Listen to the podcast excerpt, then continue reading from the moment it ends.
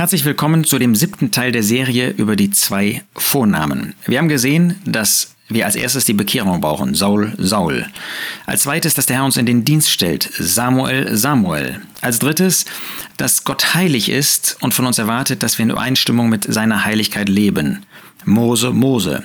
Wir haben viertens gesehen, dass er manchmal ungewöhnliche, nicht Wege im Widerspruch zu Gottes Wort, aber ungewöhnliche Wege führt. Jakob, Jakob. Und das macht er ganz deutlich, dass das von ihm ist, wenn es denn so ist. Wir haben fünftens gesehen, dass der Herr uns bewahren möchte davor, dass wir unseren Dienst zu wichtig nehmen. Martha, Martha.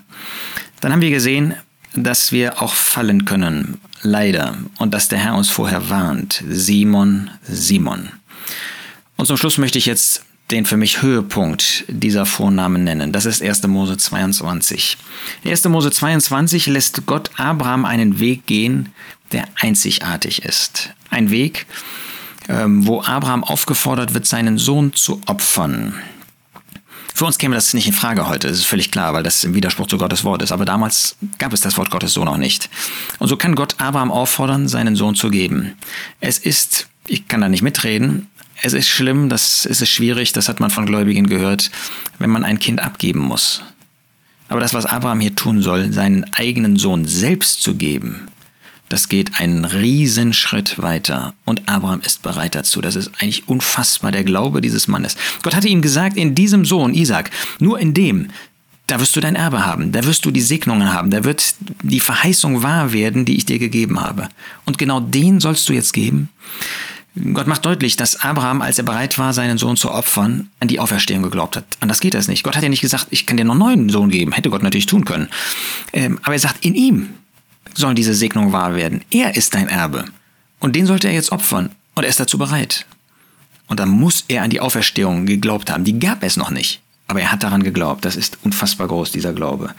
Und dann lesen wir in 1. Mose 22, Vers 10, dass er tatsächlich Abraham sein Messer ausstreckt, die Hand ausstreckt und das Messer nahm, um seinen Sohn zu schlachten. Das muss man sich mal vorstellen.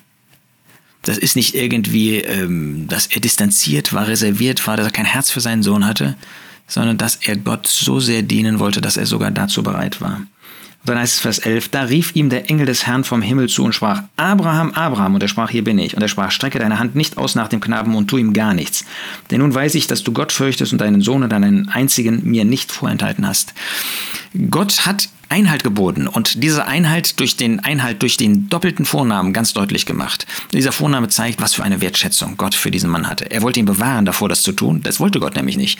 Es ist ein Bild von dem, was Gott selbst getan hat, was nur Gott tun konnte, seinen eigenen Sohn geben und richten und am Kreuz von Golgatha in den Tod geben. Aber Gott äh, wollte hier den Glauben von Abraham belohnen und er zeigt, was wahre Hingabe ist.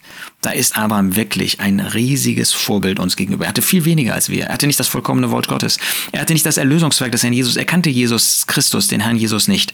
Ähm, der Heilige Geist wohnte nicht in ihm. Was fehlte ihm alles im Vergleich zu uns? Aber was für ein Glaube, was für eine Hingabe, die wir dort finden. Und das ist einfach vorbildlich auch für uns. Das ist der Höhepunkt, der mit der Bekehrung beginnt und der genau dahin führen soll, dass wir uns selbst und alles, was wir besitzen, Gott zur Verfügung stellen, ihm hingeben. Ähm, sind wir dazu bereit, uns ihm hinzugeben? Er hat alles für uns getan, der Herr Jesus. Und jetzt ist die Frage, ob wir bereit sind, uns ihm hinzugeben, das, was wir besitzen, ihm zu geben. Das schenke Gott. Dass wir lernen, dass die Bekehrung nicht um ihrer selbst willen ist, sondern dass das Ergebnis, wie wir das auch bei Maria von Bethanien dann finden, dass wir uns selbst geben. Wir brauchen nicht unsere Kinder zu geben, aber uns selbst für ihn einzusetzen. Das ist eigentlich eine logische Folge der erfahrenen Erlösung, Bekehrung. Und da ist Abraham dieses wunderbare Vorbild. Da ist der Herr Jesus das Vorbild. Er hat sich selbst gegeben. Er hat alles gegeben, was er besaß und sich in den Tod gegeben. Lasst uns Nachfolger des Herrn Jesus, Nachfolger hier von Abraham sein und wirklich bereit sein, uns und unser Leben dem Herrn zur Verfügung zu stellen. Für die allermeisten von uns bedeutet das nicht den Tod. In Ländern, wo man verfolgt wird, mag das so sein.